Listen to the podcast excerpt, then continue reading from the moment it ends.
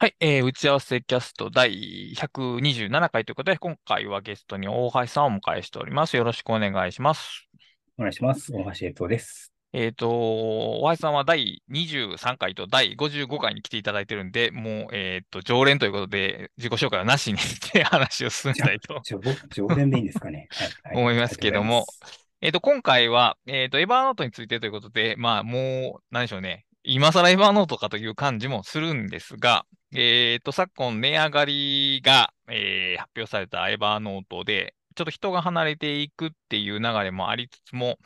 えっ、ー、と、先日、大橋さんが、えっ、と、話されていた、ポッドキャストで、まあ、エバーノートの使い方がまた変わりつつあって、なんか新たな位置づけが見えてきているという話をされてて、でそこではそのノートの運用というか、えっ、ー、と、デイワンとの使い分けみたいな話がメインやったんですけども、そのエバーノートのその中の運用は実際どうなってるんだろうということが気になって、まあ、今回ゲストに来ていただいたという形になっております。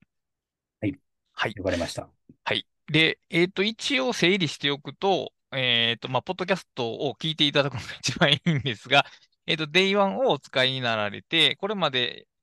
生活の記録と、アイディアの2つをエバーノートに入れていたけれども、えーと、と記録的なものは Day1 にすべて移行して、エバーノートには、まあ、アイディア、まあ、記録以外の思いつきみたいなものだけが入っているという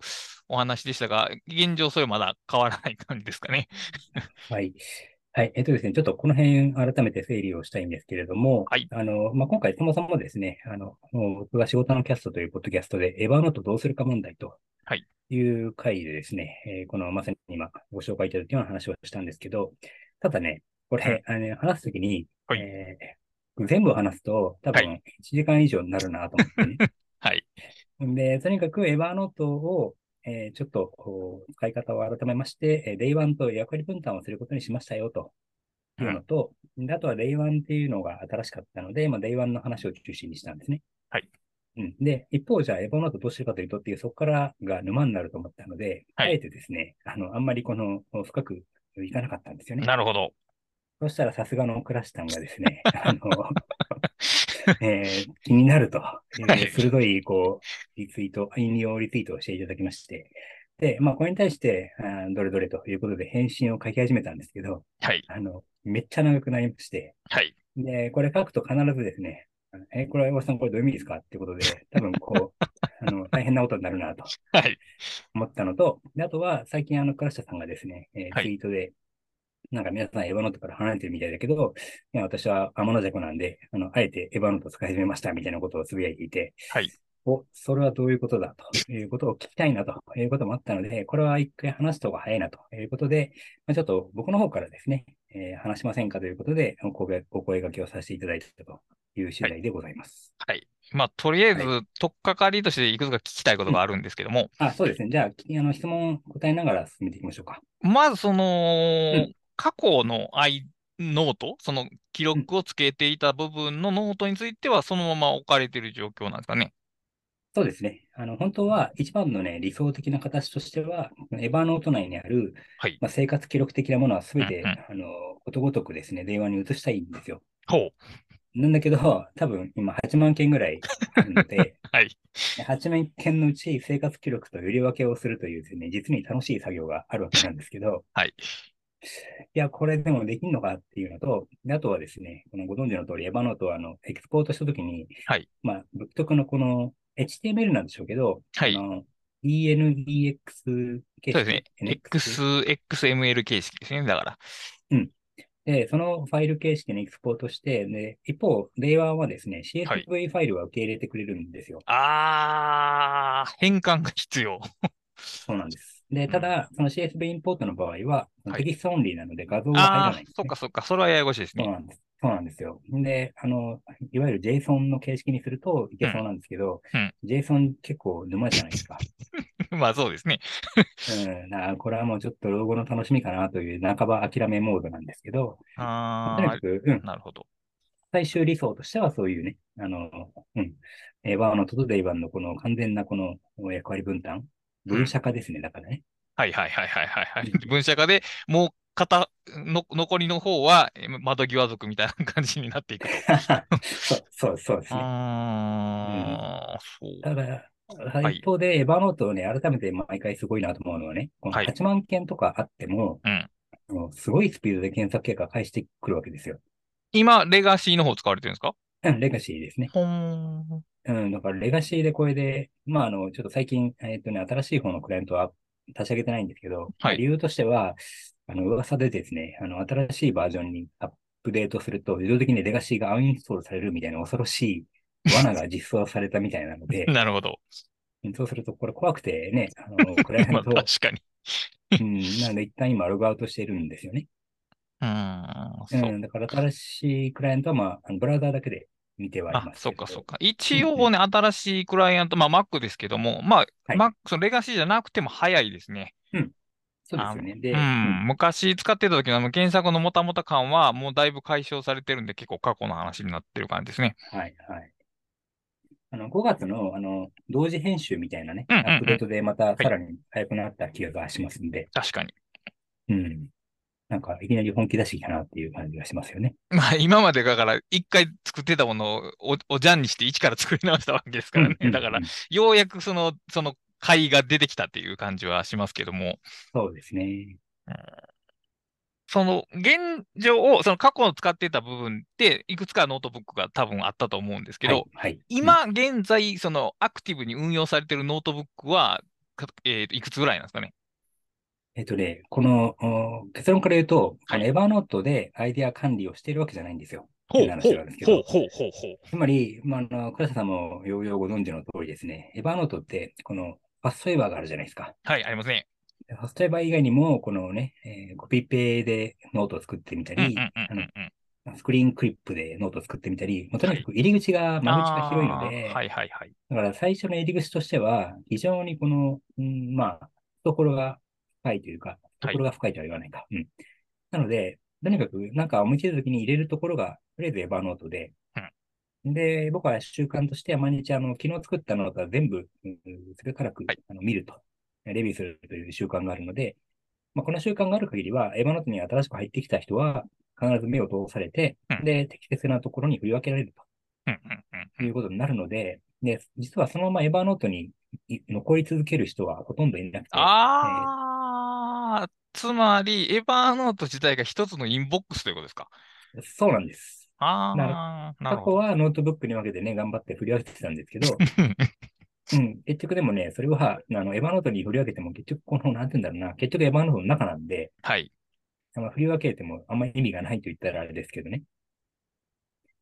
うん。で、えっ、と、そこで、こう、その、倉下さんへの返信をね、えー書きながら、ふと思い切った、あの、アレゴリーがですね、はい。えー昔、あの、あの違う呼び方だったんですが、最近ウィキペディアを調べたら、出入国在留管理庁というはい省庁がありましてですね。なかなか、別にこれは、うんはい入国管理局ですよ、要するに。まあだから、こう、こう外国人が来たときに、お前入っていいか、入ってダメか、みたいなことをあそうそうそうチそェうック。するところ。はい。さようでございます。はい。で、このね、アイディアっていうのは、ではいまあ、もともとちょっとまた整理すると、この A バウンドに入るのは、もう生活のゲロパは入れないと、うん原則としてね、えーことにしたのでで、そうなると入ってくるのはアイディアという、あのはいまあ、生活記録以外というふうに呼んだ方がいいのかな。はい。うん。なんかようわからないけど気になるというものが A バウンドに、えー入ってきて、はいまあ、それはね、言ってみれば、自分の脳にとっては外国人なわけですよ。ああ、まだ、その、居住地がはっきりして、じあ住所がそ借金してないってことですよね、要するに。はい。。もう、その通り、その通り。はい。そうしたときに、この人は本当にここに入れていいのかと。うんうんうんいうことをうんうん。振り分けるのが、だからエヴァノートのね、えー日々のレビューなわけですね。はい。 うん。で、その時に、その今までは生活の記録もあったから、生活の記録とアイデアと両方ごっちゃになったものをこう毎日振り分けていたので、はい。でも生活の記録は明らかに生活の記録以外の何者でもない ので、そうですね。はい。うん、そうなるとそれはね、言ってみれば、出入国管理庁に日本人まで来てたわけですよ。ああ、なるほど。もう帰る場所ははっきりしている人がそうそう来てそうたそと。う。うんなるほど。うん、だだってこの人日本人じゃんっていう人は、はい、次々っていうふうにこう振り分けていたうのんうんでうんう、んなるほど。で、しかも、それは、このエヴァノートにとどまって、まあ、生活記録みたいなノートブックに振り分けてたんですけど、はい。でも結局、その、えーえっと、デイワンを使い始めたら、はい。このデイワンの方が、この例えばね、え5年前の今日とか、そういうのがポッと出てくるので、はい。そういう入れ物としての、生活記録の入れ物としての優秀さは、デイワンの方が勝ってるな、ということで、生活記録は Day1 に、えーまあ、移管していただきましてですね。なるほど。エバーノートは、はい、この外国人に限るというところが、とっかかりですね。これ、例えばその、い、い、アイバーノートに入ってきました、どっか移動させましたっていうノートは、その、いさ削除とかゴミ箱に行くんですかね。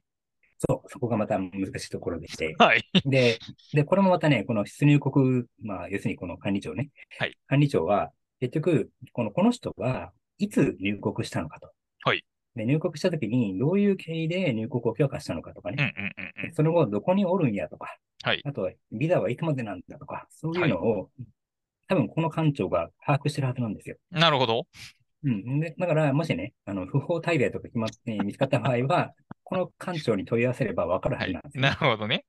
うん。なので、エヴァノートに入ってきた奴らは、とりあえず、その、残る。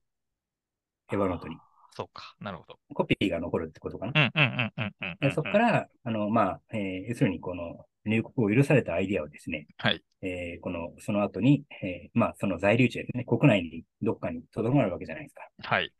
だけど、その、とどまるんだけど、その、あ、こ国内っていうのはまさにだから、えっ、と、エヴァノートの外ですね。まあ、エヴァノートが、あの、関所みたいなもんうんうなんんで、うんうんうん。その中にはだからいろんなツールがあって、まあ、クラシャさんだったらスクラップボックスとかね。はい。えー、ログシークは使ってます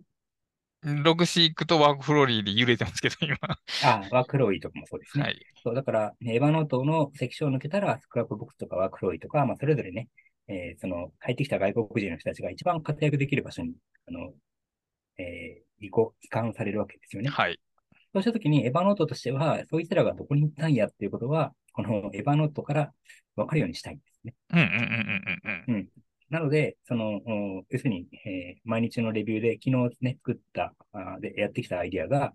えーまあ、これは、あの、入国を許可するとなったものは、えースクラップボックスに転記したり、ログシックに転記したりとするんですけど、はい。ただ、このエヴァノートって、その、まあ、僕よく使うのは全文クリップとかね。はい。うん、で、あれってもう完璧な、あの、その見たまんまのものが保存できるんで、はい。で、それをじゃあ、スクラップボックスにそのままね、えー全部転記するかというと転記しないじゃないですか。そうですね。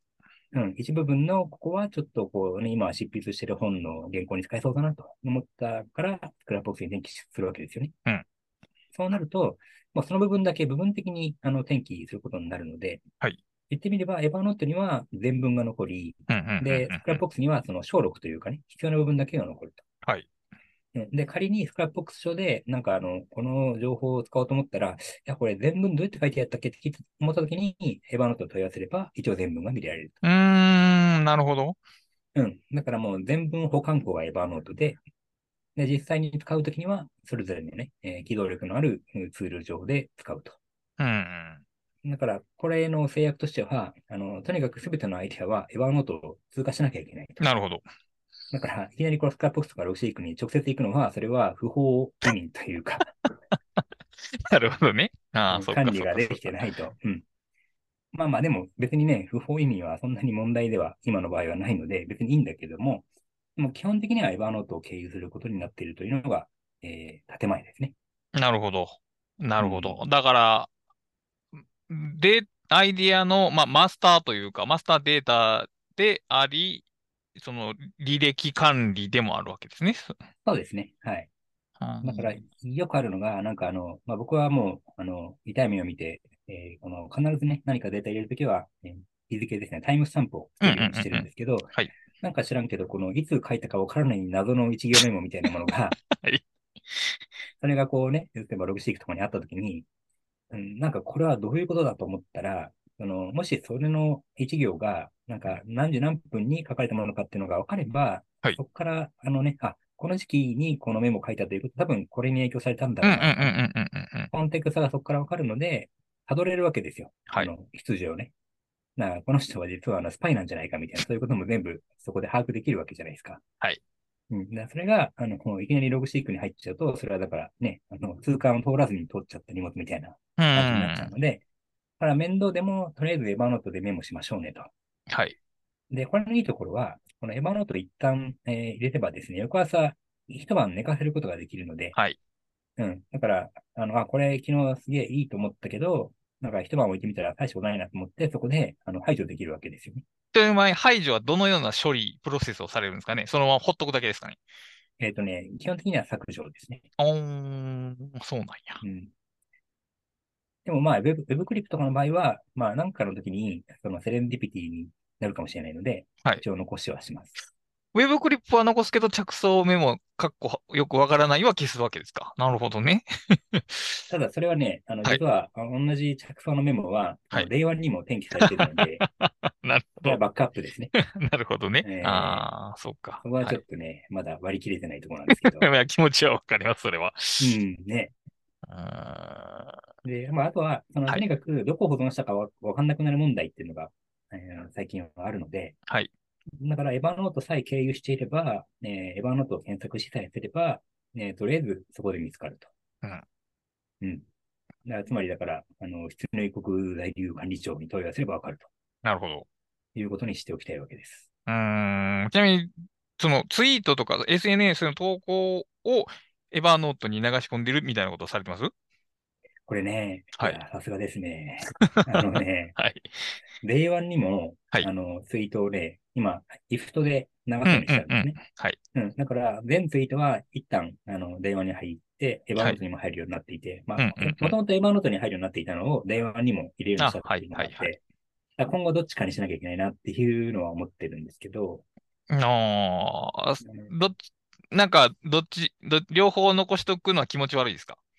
うーん、なんか、結局ね、このツイートというものは、はいあのアイディアでもあり、生活記録でもあるなっ てそういでうすとねころがあるので、そうなんです。コウモリなん ですよ。そうですね。そうだからまあ、うーん、そうですね。うんだからこ、難しい。僕も、あのー、エフトをかまして、エバーノートと、あと、ドロップボックスのテキストファイルに、追記というか、二つバックアップがあるんですよ。でもそれは、倉下さんが週1かなんかでまとめてるソースになるからじゃないですか。そうですね。で、僕はそうんのうんテキストファイルの方を、まあ、操作対象にし、してて、あの、まあ、普通のあツイートとかっていうのは別にフラットというか、あプレーなテキストで十分なのでコピペするぐらいであれば、だからで、そのドロップボックスの方差はあるんですけど、まあ、バックアップとしてのエバーノートに置いているのも、まあ、別にいいかなという感じ。僕もちょっと最初どっちかにしようと思って、その実験的に両方やったんですけど、まあ、それぞれい良いとこあるよなと思って、まあ、今のところ両両方とも残してますね。うんいや、っていうのはですね、この Day1 上で、この、だーっとね、ある日を振り返ってるときに、はいまあ、ところどころこのツイートが差し込まれるわけじゃうんなうんうんいですか。うんうん。そうなると、エヴァノート上である同じツイートが、この Day1 上で見ると、あ、この食事した後にこのツイートしたらね、みたいな、あーうん、なんか違って見えるので、確かにコンテキストが変わるっていうのはありますそうなんね。です。そうなんですうんうよん。だからなんか、う。うんん、なかなか悩ましい、楽しい問題ですね そうですね、これは。はい、はい。うんで、まあちょっとあの、この出入国関連のアレゴリーでいくとですね、はい。この、どこにも転記できないノートそうですねが出てくると。出てきます ね。はい。うんで、これはですね、あ、これ難民じゃないかと。デジマーですね、要するに。そう、そう。で、行き場もないアイデアは長期収容されると。はい。問題になってるじゃないですか。そうですね。う。うんん。で、この問題に、ね、対処するべくということで、で、まあ、結局このエヴァノートは、そういう問題は起きていることは多分認識していてね。はい。で、まあ、そこでタスク管理機能を追加しましたとか、いろいろとこの、はい。ね、非常に便利な機能が次々と追加されてるじゃないですか。はい。バックリンクとかですね。はいうん。でも、なんかこれはですね、この、ね、出入国在留管理庁に、そんないろいろな権限が付与されるのはいかがなものかというふうに、このアレゴリーを通してみると、はい。なんとなくこう、ね、もやっとするものが出てきてですね。はい。うん。で、そうやってこう、あえー、様々な権限が付与されてるがゆえにですね、財源が圧迫されるので、はい。値上げされるんじゃないのと。あなるほど。うん。なので、うんうん、だからやっぱりこのね、えー仕事に、仕仕事はだから、出入国管理に限定した方がいいんじゃないのと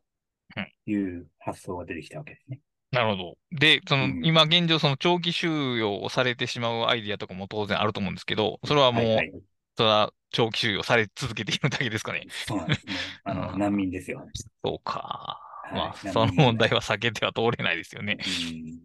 うん。まあ、なんとかして、このね、えー少しずつですね、一人一人と面談をしながらですね、あの、正しい移管先に移管していくと。うん、そうか。だからそこで Day1 のような感じで、日付じゃなくて、最近あなたが見てないノートっていうのをリマインドしてくれたらいいんですけどね。そういうのがあるんで すかいや、あったらいいなと思っただけです、今。あれもね、そうなんですけどね。あそういうでもそういう機能ありそう、あありそうじゃないですかエヴァノートに。うーん、最終編集、じゃあな、作成、うん、なんやろな、さなんかメタデータを見、見て、ん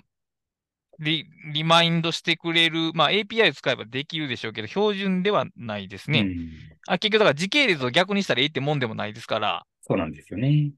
うんなんかこう、勢いよく作ったけども、そのまま放置されているようなアイディアたちと再開したいというのがあって、で、うんスクラップボックスの場合はそのキーワードをリンクすることによって結構意外な再会というか、あはあ、いこんなんあったなっていうのがある嬉しさがあるんですけど、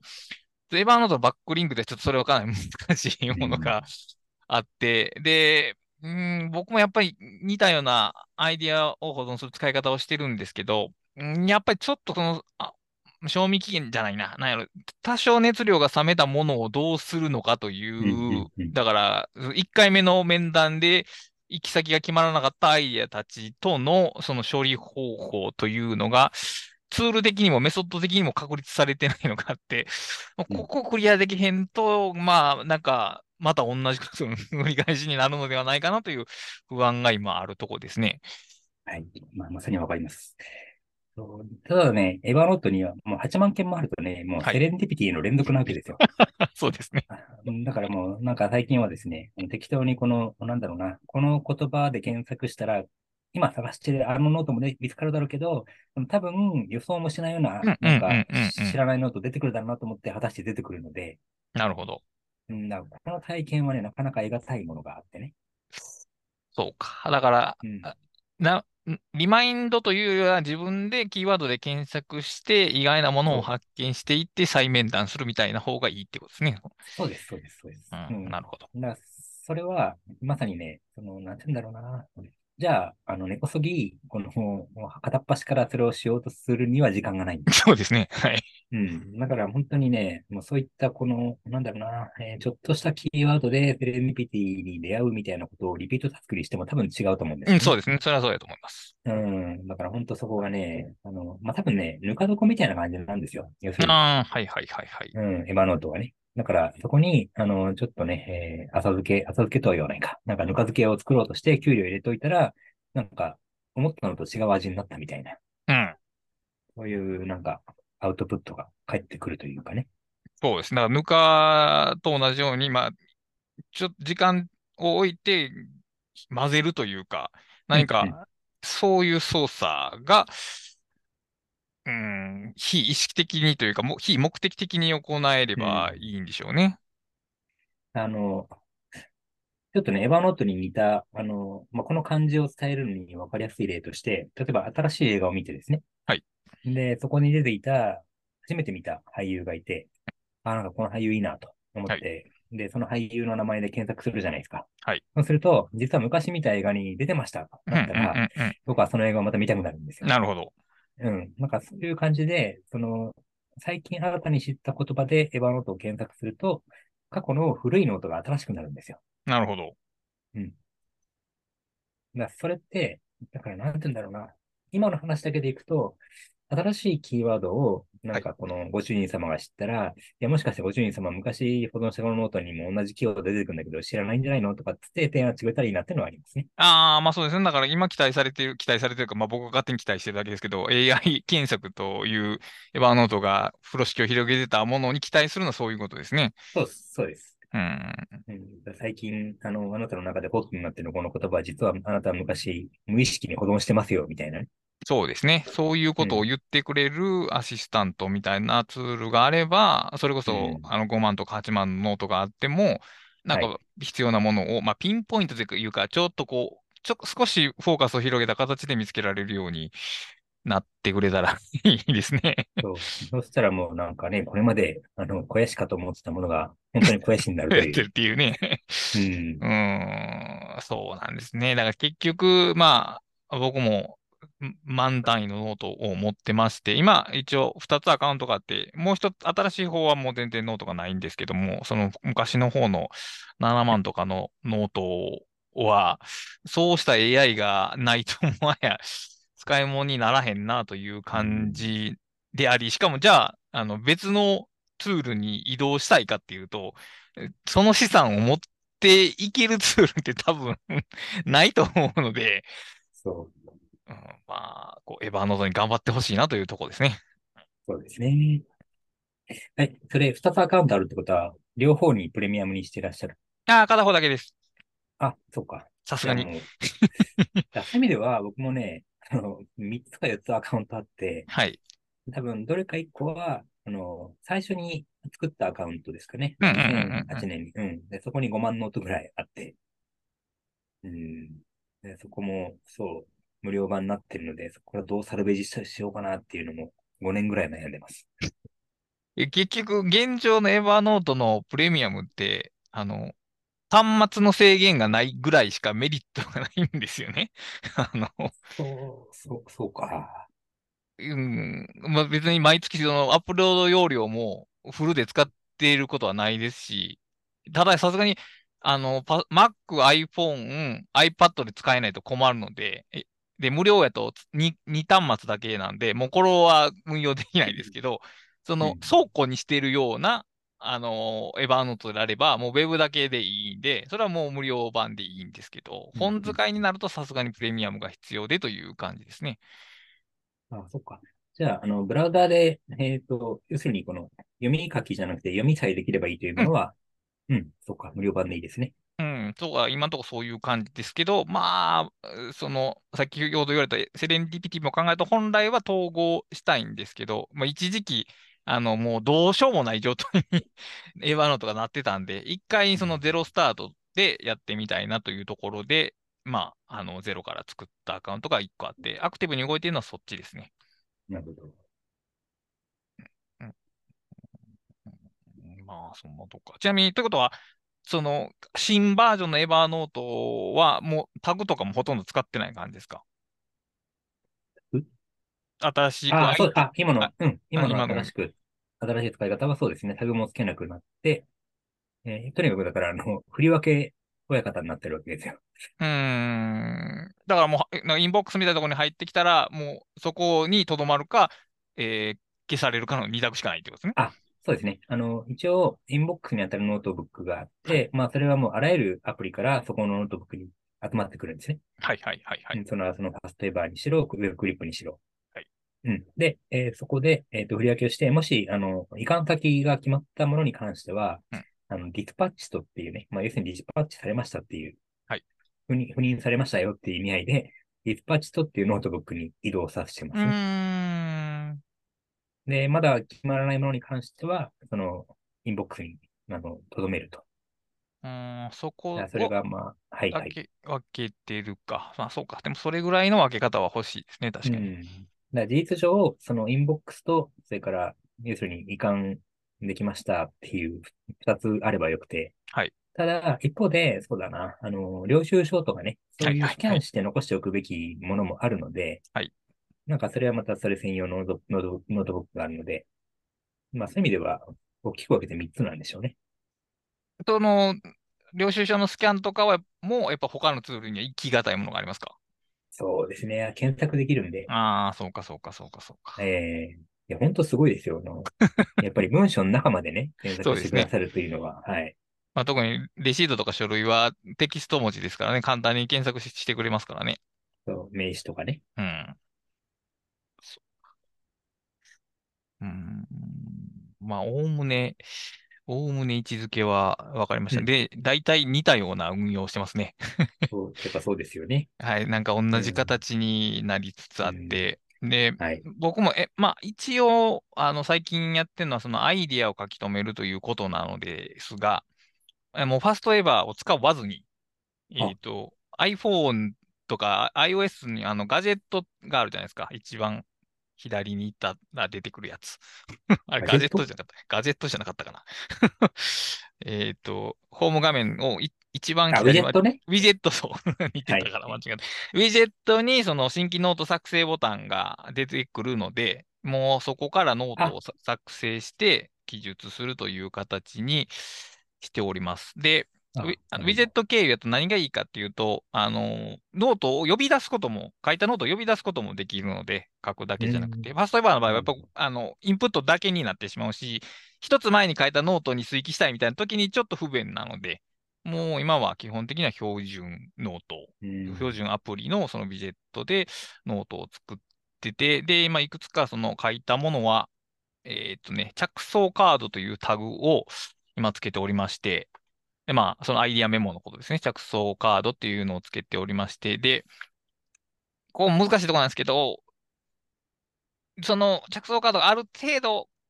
かんまとまったらスクラップボックスに行くんですね。おーそれを今、消し、いったものを消そうかどうかちょっと悩んでたんですけど、 悩んでたんですけど、大橋さんの話聞くと、じゃあ、そのこのスクラップボックスページに転記しましたよっていう記録だけのを追記して、そのまま置いておく方が、その、マスターとして機能してくれるかなという感じはしましたね。うん、そう思います。まさに同じ道をたどって、そこ、 あの、そこに行き着きましたん で。うーん、なんかだからすん、非常にその似た感じ、だから僕もその、もういわゆるライフログみたいなのは、そこの新エヴァーノートには入れてなくて、思いついたことを書き込むと。で、着想カード以外にいくつかタイプがありまして、えっと、引用カードっていうのは、えっと、まあ、ほか本から書き抜き出した一文とか一段落とかにつけるのが引用カードというタグで、で、えっと、知識カードっていうのもありまして、これ難しいんですけど、まあ、えー誰かが考えた概念ですよね。えっと、関東による感性と語性みたいなノートが、えっと、今に言える関東っていうタグと知識カードっていうタグがついてるんですけど、 まあ、その、うえー、ウィキペディアとか、ウェブクリップ、ウェブページとか見て、その、まあ、気になった知識を書き留めて、で、知識カードっていうのをつつけると。だから、いわゆる情報カードの使い方をそのまま、えー、エヴァノートでやってて、で、もうそれ以外には、あ、まあツイ、ツイートも入ってきますけど、それ以外には、えー情報がない、入ってないし、うんノートブックももう一つだけ、一つのノートブック入れて、そのタグだけで分けるという使い方を今試してまして、で、この以前のエバーノートとのその運用の違いは、エバーノートを開いたら、もうアイディアノートブックが開いてるような状態なんですね。それしかないから。 昔はそのエバーノートを開く、で、ノートブックリストからアイディアノートを選んで、えー開くっていう、そのステップがいったんですけど、今もうエバーノートを開いたら、もうアイディアノートが目に入ると。なので、えーより使い方が単純化したというか、おかげでうん、その余計なものが目に入らなくなって、えー使いやすく、使いやすいというのかどうか知らないけど、しっくりきている感じは強まってますね、今。ね、昔はあの、なんだっけ、なんとか選抜とか、象の墓場とかね、いろいろノートブック作ってましたもんね作っ。てました。うんんあれはあれで別に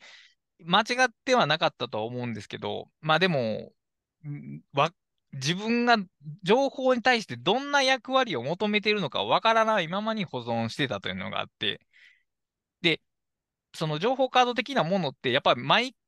うん、折りあることに目に入れたい、目に触れたいものなのうんでうん、いちいはちいそのステップを踏む踏まないと見に行かないものでは多分ダメなんだろうなと。いやー、おっしゃる通り。はい。だ迫からってきてほしいわけですよね。 そうですね。だから、あの、象の墓場的なものは、よし、象の墓場見に行くぞっていう意思があるときで見見たらいいんで、それ以外のものは、それが結局、あの、例えば情報カードとかってもうもう、あの、リアルの机の横に置いてあったはずなんですよね。その使ってた人って。それこそもうはいちょっとき、手間が、手が空いたらパッと見てっていうような使い方をされてたと思うんで、それに近い環境がようやくなんか、分かってきたっていう感じですね。うんすごい。だからもう、結局いろいろ遠回りをして、結局家に戻ってきたみたいな感じですね。そうですね。だからまあ、うん遠回りしたのか、させられたのかわからないんですけども。うんままああ、必要な旅だったんじゃ ないですか。まあそうですね。いや、でもこれは確かに必要な旅やったので、ん途中に例えばそのワークフロイと出会ったりとか、スクラップボックスと出会ったりして、あのやっぱりそ得意なことは得意なツールに 任せるのが一番いいということもうん経験してきて、やっぱりエ、エバーノート自体が、まあ、全部僕たちに入れ任せてくださいっていうスタンスっていうか、まあ、哲学でやってきて、僕たちもそれ乗ってきた、そのれ歴史がありますけど、まあ、そうは言っても、やっぱり、いろいろ一つでやるのは無理があるよなというのは、ここ、まあ、5年とか10年の経験で学んできたことですね。うんまさにこれはね、ヒーローズジャーニーに近いです ね。結局旅に出て、また戻ってくるわけですよ。そうですね。その動き、その往復運動によって、まあ、新たな目覚めに至ると。う。ん。まあ、そうフォやーなスアウェイクンズですよ。まあでも、まあそうですね。だからいろいろなツールの理解が深まった後、どんなタグをつけたらいいのかも、だいぶシャープになりましたね。うん。やっぱ昔はもう、とりあえず思いつくタグをつけたらいいみたいな感じで、タグつけて、で、結局その疲れ切ってつつけなくなるという ひどい状態になってましたけど、まあ最、その最低1個ぐらい、さっき言ったその着想カードとかが、まああって、で、プラスキーワードみたいなのが1個あれば、もうそれで、あのー情報カードとしては十分使えるなというのも、使いながら分かってきましたね。うん。うん、いやーなんか、い熟してる感じがしますね。まあそうですね。でもここはやっぱうんりスクラップボックスのあれが大きい大きいと思いますね。あの、ああのツールは、とりあえず手動でリンク付けとかすべてやらなければならないし、その、なんですかね、デジタル的多ければ多いほどいいやろう理論から距離を置いているツールなので、 それで なんかそういうそのツールとの使い方を学んできた感じはありますね。うん。でね、これで、じゃあ、エヴァノートの最適な使い方はこれだって言ってもですね、多分、は初めてエヴァノートを入れましたみたいな人にそれを伝えても多分伝わらない可能性が高いんですよね。まあ、だからそもそも普段からメモするかどうかでだいぶ違うでしょうね、その使いう方。ん、そう。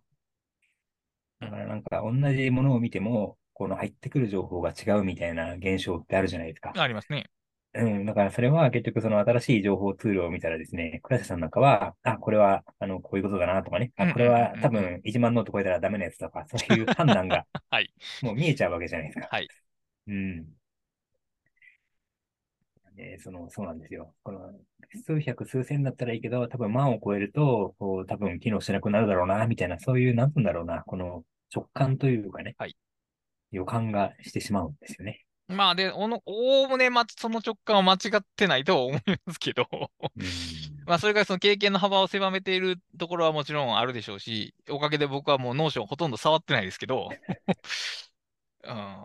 まあでもね、やっぱねあのツールはちょっと目指すところが、僕も、僕らが求めてるノートツールではないとは思いますけどね。うんちょっとさっきのあの、エヴァノートのね、えーはいインボックス的な話に戻るんですけど、はいまあ僕にとってのインボックスのノートブック、今ね、138個あってですね。はい。おおむねこれぐらいの数に常に収まってるんですよ。おうつまり、この138人の人たちが常にこの難民になってるといううん、うか、ん、うん、うん、うん。うん。で、この、えっと、僕は前日に作られたノートだけを見ているので、はいでその時に、これ判断つかないなと思ったものはですね、ノはートい作成日を未来に変えるんですよ。おー、なるほど。うん。そうすると、その、要するに、えー例えば明日に変えたならば、明後日にまた出会うことになるんうですよんね。、はい。前日のノートを見るから。そうやって、この判断の先送りをすることによって、寝かすことができる。はい。つまり、それは、言い換えると、今、なんとなく気になっていて、考えている対象ということになるじゃないですか。そうですね。つまり、それはさっき倉瀬さんがおっしゃった、まさにこの今考えているアイディアに、もうほぼイコールだなと思って、つつまり、今自分が考えていることは、このエヴァーノートの138個のノートの中にあるってことになりますよね。そうですね。そうするとね、すごい絶大な安心感が得られていて、それはでも増えないんですね、それ以上に。増えないんですよ、 不思議なことに。へだからそれは結局、その、ある程度時間が経つと、賞味期限、賞味期限切れになって、この、なんだ、えっ、と、えーなんだ、元の国に強制送還されるのか、要するえに削除ですけど、かもしくは、その、他のね、えーまあ、居場所を見つけて、この、例えば、トゥードゥイストとかに転記されることもあるし、はい。なんか、あるタイミングが、あータイミングが分かって、つまりこう自己タイミングがやってきて、それが実行できると。つまり、エヴァノートから、えー出ていくことができると。うんという感じで、うん。で、このね、ノートブックをオフラインノートブックにすることで、はいノートじゃすぐに、はい、パッと見られるじゃないですか。はい。この感じがすごくね、あの、これ紙の手帳だとね、このページを破り取らなきゃいけないので、そう、だかだかららローズリーフにしうんシシステム手帳やったらできるんようですねあ、。そうそうそう、まさにシステム手帳に近い感覚かもしれないですね。うんそう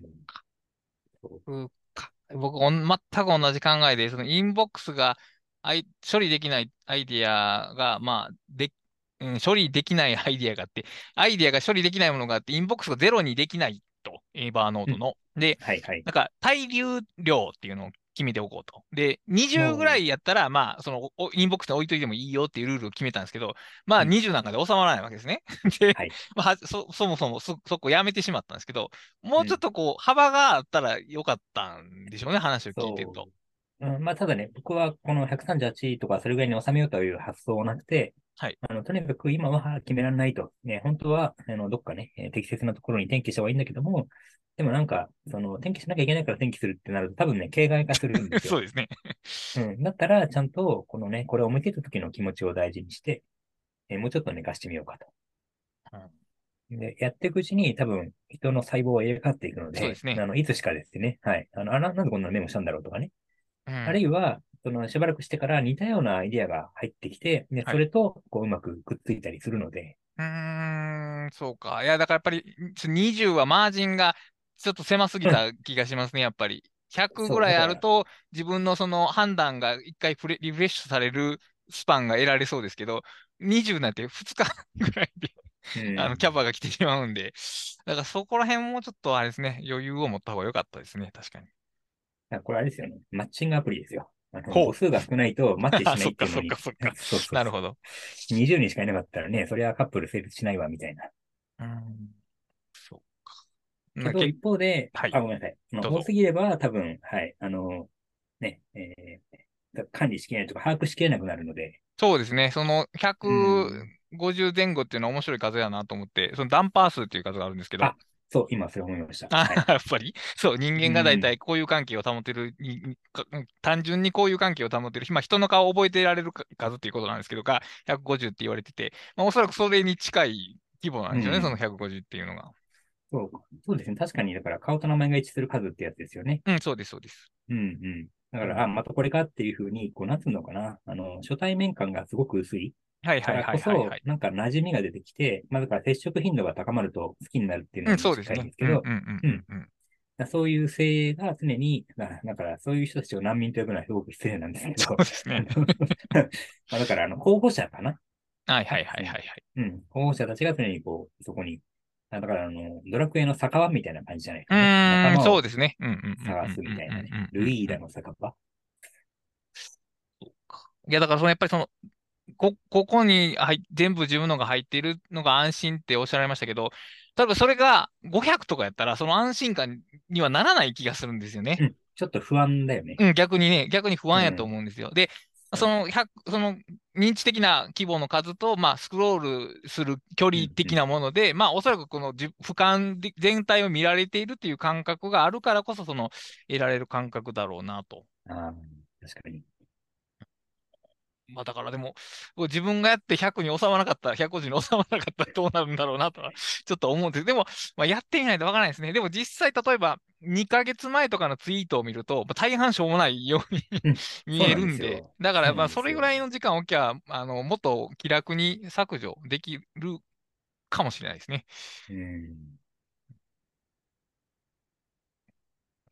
まあでも、こういうね、あの、インインボックスに当たるノートブックの中身が100前後になるようにしたらうまくいくっていう見通しがあってこれを始めたわけじゃないのでそうですね。うん、だからこれこそもやっぱりセレンディピティなんですよ。まあそうですね。まあんで、うん。まあうんまあ、じ実験思考、プロトタイプ思考というか、そういう感じで使い方を作り上げていくっていうのが、まあ、あありとあらゆるノートツールというか、ノートツールだけじゃないと思いますけど、うんに言えることではあるありますよね。 で、ま、でもってですね、はいこの、今のこの、これもね、別にこれがゴール視点ではなく、はいこのメタモルフォーゼの一、ある一、そうです一ね過程に過ぎないかもしれないので、そう。はいだからまたね、あの、またしばらくしたら別のこと言ってるかもしれないので、いや、言ってると思いますよ。っていうか、 大体、ね僕、あの、打ち合わせキャストとかでなんか喋ったとするじゃないですか。もう次の日違うことやってたりしますからね。あ、それは、それは早いな。うんいや、だから、なんか多分その、あれってあれだよねとかって、プラスの方で言うと、逆にマイナスのことが気になって、で、マイナスのことに言及すると、プラスの方に目が行くようになって、なんかその認知の逆転が起こって、やり方が変わるってことがあるんですけど。うん。あそういう意味ではね、この、今 iPhone にね、この、見えますかこのリングっていうのあるじゃはないいではすいはか。いはいはい。で、リングをつけると落ちないとうん。で、今最近はあのマグ、マグセーフでね、このパチッとこのリングをつけられるので、うんうんうん着脱が楽だからすごくいいんですけど、はいでもこれがあると、この、無線充電ができないんで、ああ、そうですね。うん、だからこれを外すとかで、リングつけると、あ、やっぱリングいいなと思うんだけど、 でも、あの、リング外すと、あやっぱリングないのいいなとかっていう風に、なんか実にこのね、自分のこの、どっちやねんっていうのが、あの、本当に危ういので、やっぱだからね、結局つけてるときはいいんだけど、外すとまた外した良さもあってね、なるほど。そうですね。そうはいですね。行ったり来たりするのか、 なんか、何箇所かをぐるぐるローテーションするのか、なんか、うん次々と新しいところに、あの、移り変わっていくのか、うん、いや、だから、その、ちょ、気軽にちょっとした変化を与えられるというか、実施できることが結構大切で、で、うん増えすぎてしまったエヴァーノートは、それがしづらいところがあって、もう、うん後から変えづらいところがあって、もうその過去の遺産に従っていくしかないみたいなところがあって、そこがやっぱ幾分窮屈なんでしょうね。だから僕も新しいノートを、あ新しいアカウントを作ったっていうところがあって、そなるのほど、なるほど。無視しようと思ったとしても、やっぱ無視できないと思うんですよね。過去のノートブックとかタグとかっていうのが目に入ってしまうと。うんでもその、本来その、そのタグも、そうやね、ふ今回新しくタグ付け直してるんですけど、タグもこう、絶対これでいいタグと、なんか後から変わりそうなタグっていうのがあって、そのタグって一つの機能で表現されてるけど、多分これ、メタ情報として言うと性質が違うよなと思うこともあって、こう、なんやろな。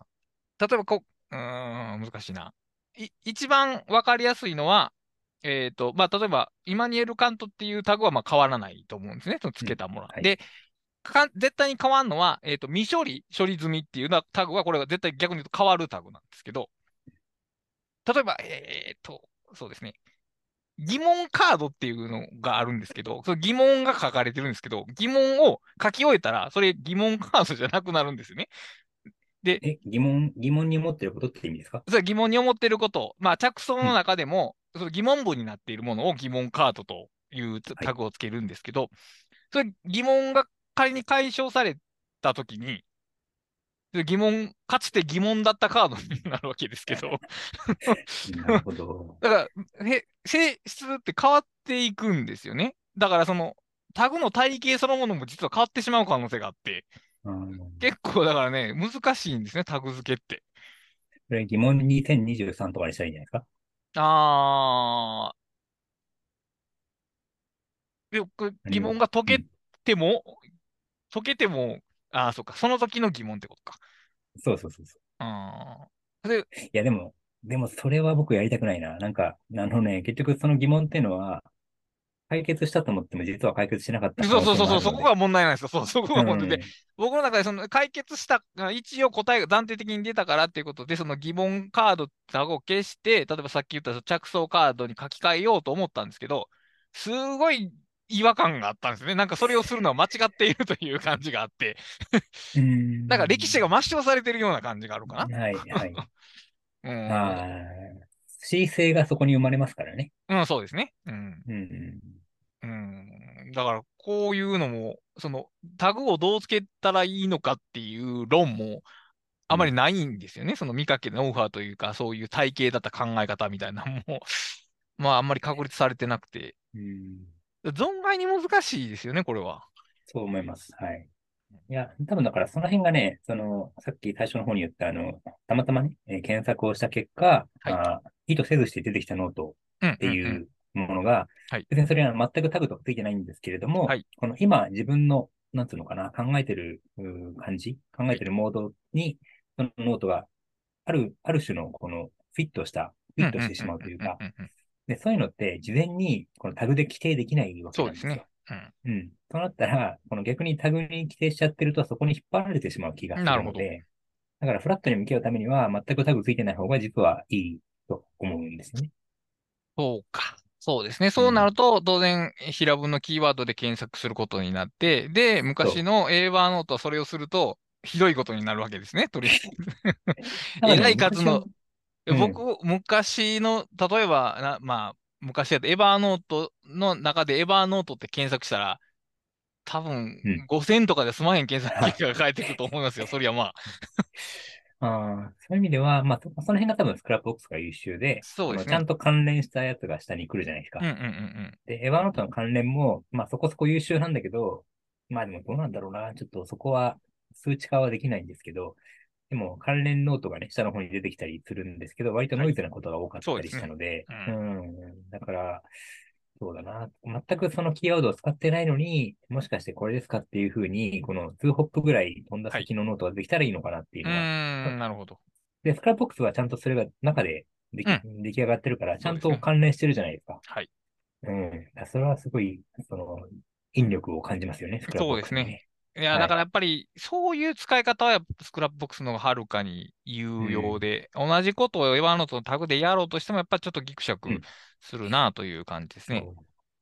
そうじゃあ、かといって、エヴァノートの全部をスクラップボックスに転記するかというと、多分それは無理なんですよ。うん、それは無理やし、やるべきでもないでしょそうう、ね、そきっうとん。あの、僕もさっき、エヴァノートにメモしてから固まったものをスクラップボックスという手順を取っているんですけど、それはまあ iPhone 上でスクラップボックスが使いにくいという点ももちろんあるんですけども、それ以上に、やっぱりね、その、まだこれはスクラップボックスじゃないよな、みたいなのがあるんですね、こうのあ、あ りまジャすックソンの中ね。そう。でなんだろう、それは。だから、結局、この人はまだ入国できない よな、ってことですだから一回、その二度手間になっても、まずエヴァノートに書いてからの方が、あの、自分の知的な認知の動きとしてもスムーズですし、まあ、情報が二重になることを、ちょっと僕はちょっと意図いあの嫌ってましたけど、まあ、マスターというかバックアップと考えれば別に二つあってもいいなというのは、ちょっと今日話を聞いてて思いましたよね。うね。ん。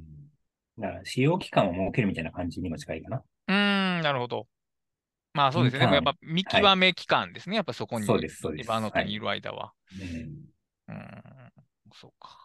そう、なんか、だって、エヴあァんノートに、あ、はいごめんなさい。どうぞエヴァノートにいる間は、その、毎日繰り返し目にするので、うんうんうんうんうん、そうですね。ううんん、ある意味だからね、あの、一回面接してすぐ入れちゃうんじゃなくて、はい。うん、何日か一緒に働いて、あ、なんかどうも違うなと思ったり、うんあの、最初はなんか第一印象良くなかったけど、いや意外とこの人いいかもとか思ったりもしうるので、なんはかいそういう余地を作るにはやっぱり一定時間が必要なので、そうですね。うん。そうか。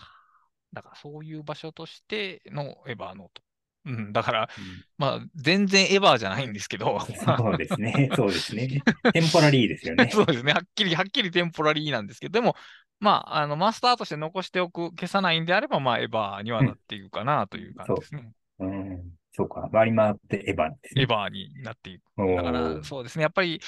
あの、ライフログを一緒にするというのが多分、まずまず、まずかったのと、あと僕、一時期その、あ、インスタとか、インスタペーパーとか使わずに、その後で読むの代わりにウェブクリップしてたんですよ。つまり読んでないものをウェブクリップされあてて、もうこれは地獄になあるんですようんね。確かうに。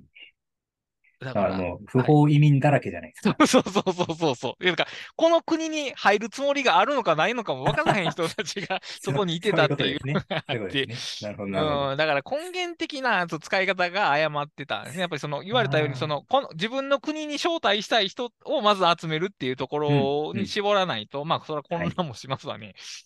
はい、はい。うん。そうかな。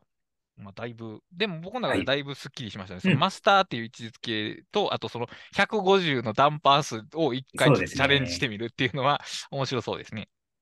でね、この今、ダンパー数に関しては、はい当初はそういうことを言うつもりはなかったんですけど、ふとに今、傍らに iPhone があって、はいえーそこにこのね、インボックスノートブックが138出てるんで、はいあ、そういえばこれじゃんとか今思ったんですよね。なるほど。うん、あ、このノート数、ノートをいつも見てるなと思ったんうんうんで、うんうんうんうん、そうなんですよ。うんうん100ぐらいを滞留させるっていうやり方と、まあ、うん他のアイディア以外に入れてないから、それが直面に入るという環境によって、なんか初めてなせるうん使い方というか。 そう。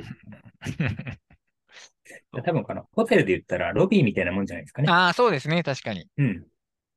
うん、そうか。フロンまトあでが処処理できる速度は限界があるから、まあ、どうしても待つ人はいがはい出てきて、で、その待ち時間で、実はそのフロントで待ってる人同士でコミュニケーションが生まれたりして、 なんかそうですね。変化があるみたいな。うん。ね、怒って切れて帰ってしまう人もいると。うん、そうですね。まあでもまあう、んそうですね。あの、やっぱ厳厳選というか、まあ、チェックは必要ですよね。だから自分のライブラリーというか、ホームとかに入っていただく前に一回チェックしとこうっていうのは、あのまあ、そのメタファーで考えればごく当たり前なんですけど、もうデジタルで考えると、もう直で入れましょうよみたいな感じになってしまうのが、なんならね、うん。もうそうなんならその自動で全部入ってそうこいみたいなうん感じになっちゃうのが、はいはいはいはいちそょうっと問題ですね。言おうとしたはいうんね、自動振り分けっていう何か夢のような、そうです以前ね。あの、昔のメーラーはですね、自動振り分けという機能があって、はいあ、でも Gmail もそうですよね。フィルターうがあん、って。そうですね。うんうん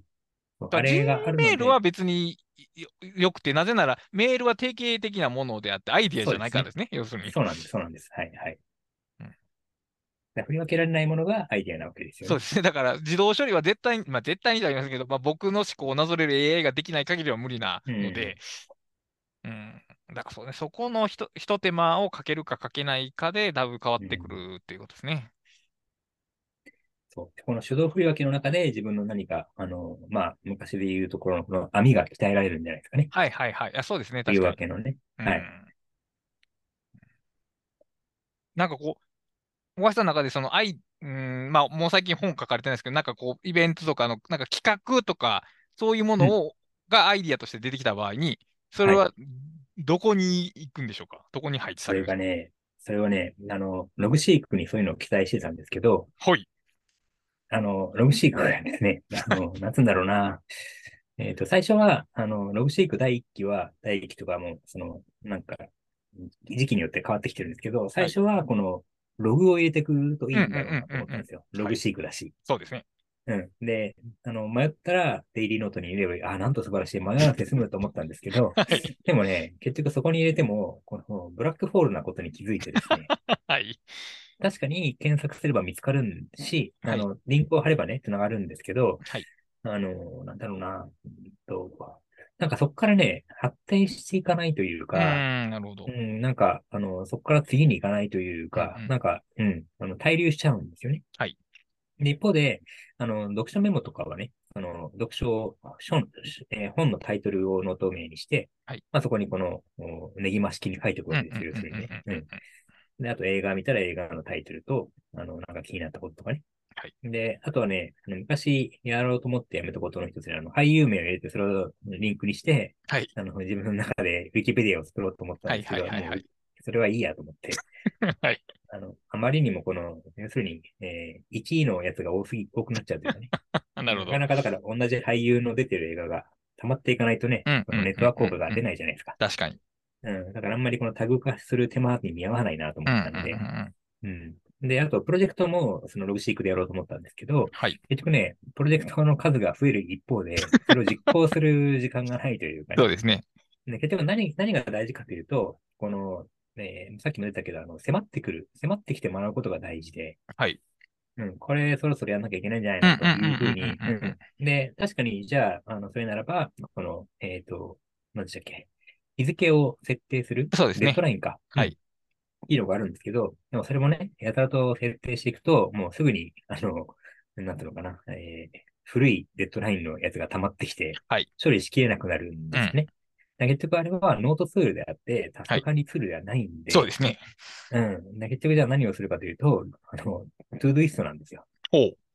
トゥードゥイストに、あの、でね、えーちょっと前のアップデートで、この、もともとはですね、えータスク名とコメント欄っていう2つのうんうんうんうんうんフィールドしかなかったのが、はいこのタスクに関連する説明を入れるあのほフう。ィールドが追加されてね。はい。で、そこはね、あのマークダウンで書けるんですよ。ほうほうほうほうほうほう。うん。だから、その、で、当然タスク、タスク管理ツールなので、日付とか、あとはリピート設定もできるじゃないですか。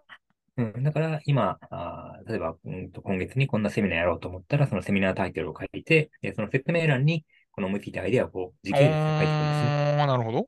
で、それが毎日リピートなので、えーそれを、えーなんか書き込んだらまた完了すれば、また翌日にそのノートが上がってくるので、ほうタスクほうとしてほうね。ほうほうほうほう。うん。で、それをすると、並行して、あの、いろんなことを考えている、この、うんものを、こう、なんていうのかな。よく多面出しって言うんですけど、はい将棋の。はい。うん。複数の盤面をね、はいはいはい一手はずいつ足しながら、こうは、いはい。回っていくと。うん。それで、ね、当然あの盤面が増えればあのパンクするので、一定数に抑えようとするので、はいあのこれはちょっとしばらくいいかなと思ったものはもう、その予定日を先にしちゃうんですよ。うん。そうすると常に一定数だけを相手にすることになるのああ、なるほど。で、うん。だから、あの、エヴァーノートのレビューもそうですし、トゥーズヒットのレビューも同じように、だから、毎日一定数を相手にして、えーちょっとずつこう、進めるとうん。いう流れですね。こう、まあ、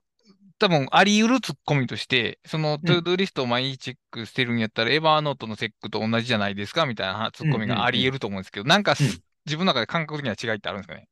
あのね、エヴァーノートは、あの、うーんとね、サボれるっていうのが あるんです。サボれるっていうのはなんだろうな。あの、もっと言うと、はいサボろうと思うんじゃなくて、なんか時間がなくて、ちょっとエヴァーノートの今日のね、振り返りできなかったなっていう日もあるんですよね。はい。そうしたときに、この毎日見なきゃいけないものがそこに入ってるとまずいじゃないですか。確かに。うん。だけど、続い人は必ず見るっていうう。ーん、そっちかょっとそそっこか。の、なんつうのかな、あの、うん、優先順位付けが違うというか、偉さが違うというか。 なるほど。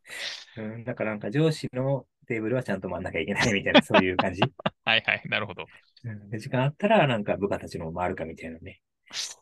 うか。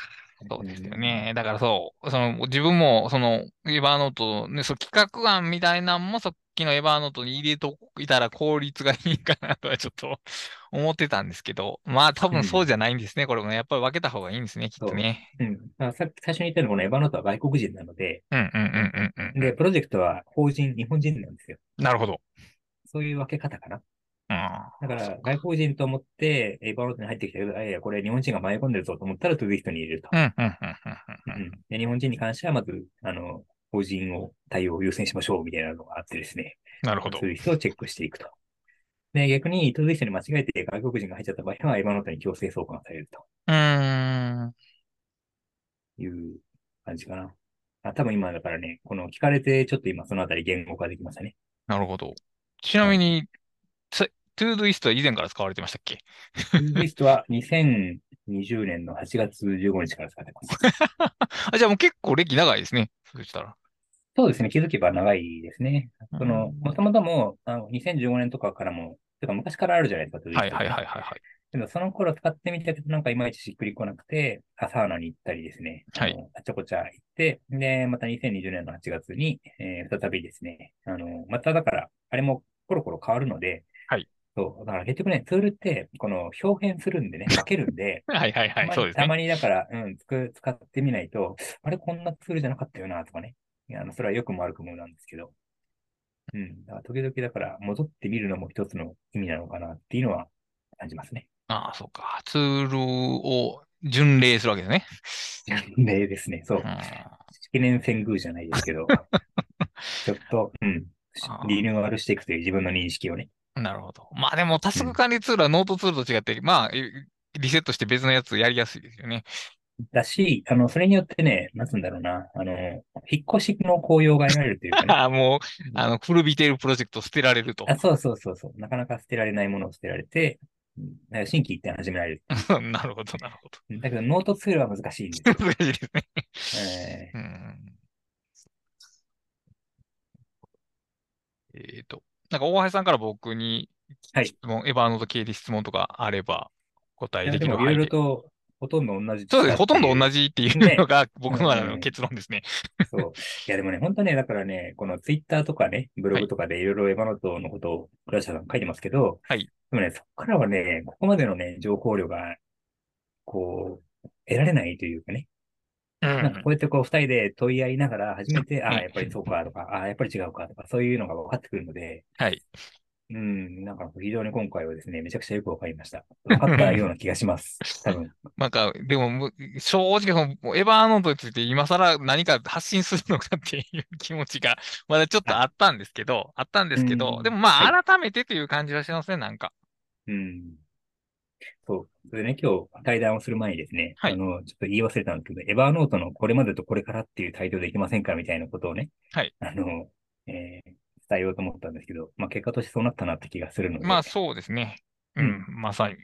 で、一周回ったエヴァーノートは落ち着きを取り戻しているみたいな感じがしますね。うん。ただまあこれからね、この、この AI のなんとかとかはい、入ってきて、またはいいろいろと考えなきゃいけないと思うので、そうですねま。たね、今日話したことはどんどん古くなっていきますよ。うん、で、なってくれた方がまあ嬉しいですね。そうか。うん。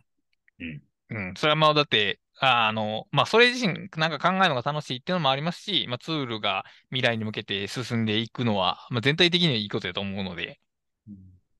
まあ、そう、エヴァノートの進む方向がだ